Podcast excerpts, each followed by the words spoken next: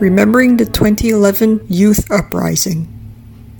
Ten years on, the poverty, inequality, and injustice that led to an outpouring of rage on England's streets have only worsened. August 6, 2021 marks the 10th anniversary of the start of the 2011 Youth Uprising, otherwise known as the England Riots. Five day long eruption of pent up anger by young workers who were sick to the back teeth of persistent police brutality, inequality, unemployment, and poverty. Today, as capitalism's 2009 crisis has been compounded by the 2020 COVID World Economic Depression, the contradictions within our society are becoming ever more profound and widespread. It is clearly only a matter of time before another such outburst occurs, even if the particular spark of outrage that lights the conflagration is hard to predict. The job of socialists and communists is to offer workers what they lacked during the last uprising organization and consciousness.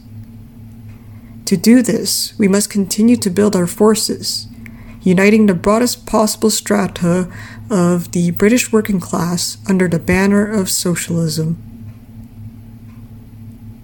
Triggered by the point blank police shooting of Mark Duggan a 29 year old father of three in broad daylight in the Tottenham Hale area as he made his way home in a minicab, the protests of August 2011 quickly spread to the capital's other powder keg districts. Having begun peacefully as a vigil outside Tottenham Police Station, where Duggan's family and friends were simply asking for dialogue with the authorities, the protesters became angered by the typically heavy handed, callous, and racist beating of a teenage girl who was batoned to the ground by the police. A 16 year old woman stepped forward speak to the police around 8:30 p.m., demanding answers, but was attacked with shields and batons. They beat her with a baton, and then the crowd started shouting, "Run, run!" and there was a hail of missiles said Anthony Johnson, 39. She had been saying, We want answers. Come and speak to us. Bailey said that the girl was then pounded by 15 riot shields. She went down on the floor, but once she managed to get up, she was hit again before being half dragged away by her friend. Rather than be forced off the streets, fierce resistance ensued as more and more youth were drawn into the escalating battle, directly countering the police aggression rather than waiting for some indefinitely postponed inquiry and delayed redress. Students deprived of the education maintenance allowance and young unemployed workers used to routine stop and search, mistreatment, and harassment at the hands of the police joined in an outpouring of anger rapidly escalating into an open conflict that threatened to overwhelm forces of the state. Other poor, marginalized, and oppressed communities across England were inspired by the events in London, taking to their own streets in cities such as Birmingham, Bristol, Coventry, Derby, Leicester, Liverpool, Manchester, Nottingham, West Bromwich, and Wolverhampton. The uprising lasted for a week, until August 11. And although the police ceded the streets to the angry crowds while it lasted, over 3,000 people were later arrested. The sentences for those jailed were truly draconian, adding up to 1,800 years, an average sentence of six years for each person arrested. Such was the ferocity of the subsequent police crackdown that one boy was sentenced to six months in prison for stealing a case of bottled water from Lidl worth three pounds and fifty pence. One mother was evicted from her council flat after her son was suspected of looting. Suffice to say, the British state worked tirelessly to punish and make an example of the protesters. Typically, the mainstream media played its part in portraying the protesters as feral thugs intent only on looting and on committing wanton acts of violence and property damage against beleaguered small businesses. In fact, it was the police who initiated the violence and were the principal target of the mass retaliation, whilst most property damage was targeted at large multinational corporations. This false portrayal served a double purpose. First, it manufactured the general public's consent for the brutal crackdown meted out against the protesters over subsequent months. Second, by stoking divisions among Britain's poorest communities and turning those ethnic communities with strong shopkeeping connections, such as the Indians and the Turks in London, against a popular revolt. Although looting did take place, this should come as no surprise given the incessant bombardment of marketing strategies aimed at the youth under our hyper individualized, consumerist capitalist system. Our nation's poorest proletarians concentrated in a center of vast corporate loot, living cheek by jowl with some of the richest people on earth, and constantly witnessing their glut of consumerism and gluttony, were expected to respect the property rights of the wealthy, while subject to a draconian police regime intended to keep them locked into their ghettos under conditions of mass underemployment unemployment, and poverty.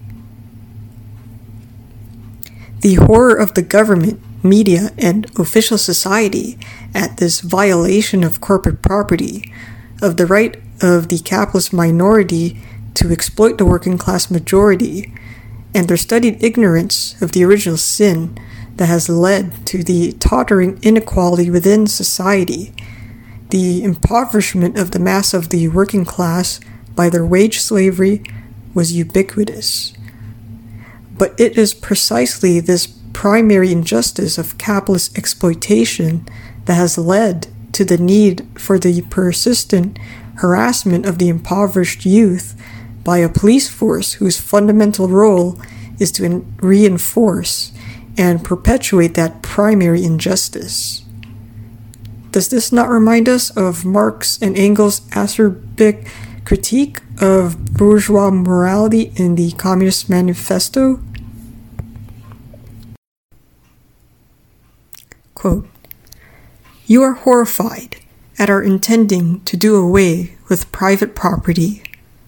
But in your existing society, private property is already done away with for nine tenths of the population. Its existence for the few is solely due to its non existence in the hands of those nine tenths. You reproach us, therefore, with intending to do away with a form of property, the necessary condition for whose existence is the non existence of any property for the immense majority of society. In one word, you reproach us with intending to do away with your property. Precisely so. That is just what we intend. From the moment when labor can no longer be converted into capital, money, or rent, into a social power capable of being monopolized, i.e., from the moment when individual property can no longer be transformed into bourgeois property, into capital, from that moment, you say individuality vanishes. You must, therefore, confess that by individual, you mean no other person than the bourgeois, than the middle class capitalist owner of property. This person must indeed be swept out of the way and made impossible. Unquote. The uprising also exposed the reactionary tendencies of those on the fake left. The Labour Party revealed once again its contempt for the working class, labeling the young protesters as criminals, thugs, and an underclass, and calling for increased police repression of their communities. Reformists trumpeted policies to improve community relations with the police, as though it was the police that were misunderstood, not the thousands of neglected and underemployed young people who took to the streets to protest their disgust at the cold blooded killing of one of their own. One thing was made clear, however. Thousands of people began to realize the true role of the police under capitalism. That is, that they are a special body of increasingly heavily armed men whose primary role is to enforce the dictatorship, the rule, and the system of exploitation of the bourgeois class. Other opportunists sought to portray the uprising as a race issue, as black versus white. However, by confusing the capitalist tactics, such as racism, with its strategy, economic domination, they played straight into the hands of the bourgeoisie, which is the real beneficiary of a divided working class. We are once again seeing a growing number of young people fall into this trap as they join the ranks of Black Lives Matter and other liberal identity politics focused outfits. What the reformists and opportuni- opportunists' respective positions showed was a complete lack of class consciousness, a rejection of Marxism and scientific socialism, and an embrace of liberalism. Unfortunately, the unconscious youth themselves were but dimly aware of the class mm-hmm. motivations of the police and the economic system with which they were locked in battle. Given that over the preceding years, the left had gradually disintegrated into an impotent, disorganized liberal mess, primarily owing to the actions of the enemy within its own ranks, that is, the Labour Party. It was no surprise that this spontaneous uprising died a rather quick death. And yet, despite its primitive organization, consciousness, and non existent leadership, the raw power of the rising showed the revolutionary potential of the working class.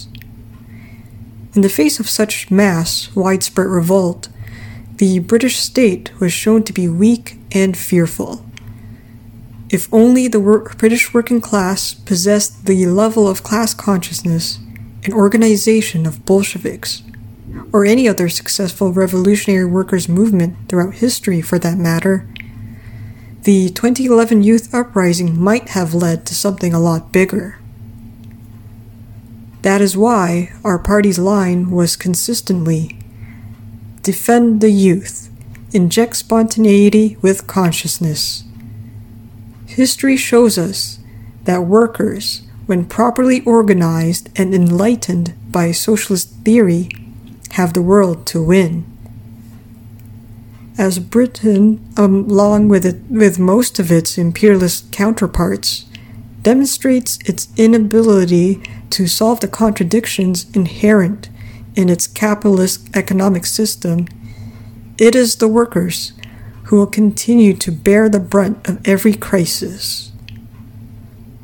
This is despite the vast fortunes of a handful of billionaires who sit on their mountains of cash, or who may even unwisely be flaunting it by taking day trips into space. Exacerbated but not caused by the COVID 19 pandemic, the ongoing economic crisis continues to lead to rising unemployment, job insecurity, and poverty wages across the country. One in 20 British workers can't find a job. One in nine work in insecure jobs on zero hour contracts or for agencies. One in five live in a state of poverty. those in work are seeing their real wages fall year on year. The so called middle class, i.e., privileged workers, is gradually disappearing, pushed economically into the ranks of the lower sections of the working class, while fewer people at the very top of society accumulate more and more wealth. In response to the growing resentment at our capitalist society's many ills, the state has opted to introduce draconian anti protest laws, and laws that, incredibly, openly admit and permit its undercover agents to murder, torture, and rape, and to expand the police's already racist and oppressive stop and search powers. With all these factors combining and deepening, it is only a matter of time until another outburst of working class anger erupts onto British on Britain's streets. It is our movement's duty to continue building itself so that it can be in a position to offer our fellow workers the proper leadership they so desperately need in the coming years. We must continue to inject class consciousness into the British working class to counter the anti materialism and divisiveness of identity politics on the left and of the various nationalisms on the right. The 2011 youth uprisings exposed the primary weakness of capitalism that we, workers, are many and that they, capitalists, are few. When united and determined, the workers are unstoppable. Remember the 2011 Youth Uprising. Inject spontaneity with consciousness. Join and build a real workers' movement.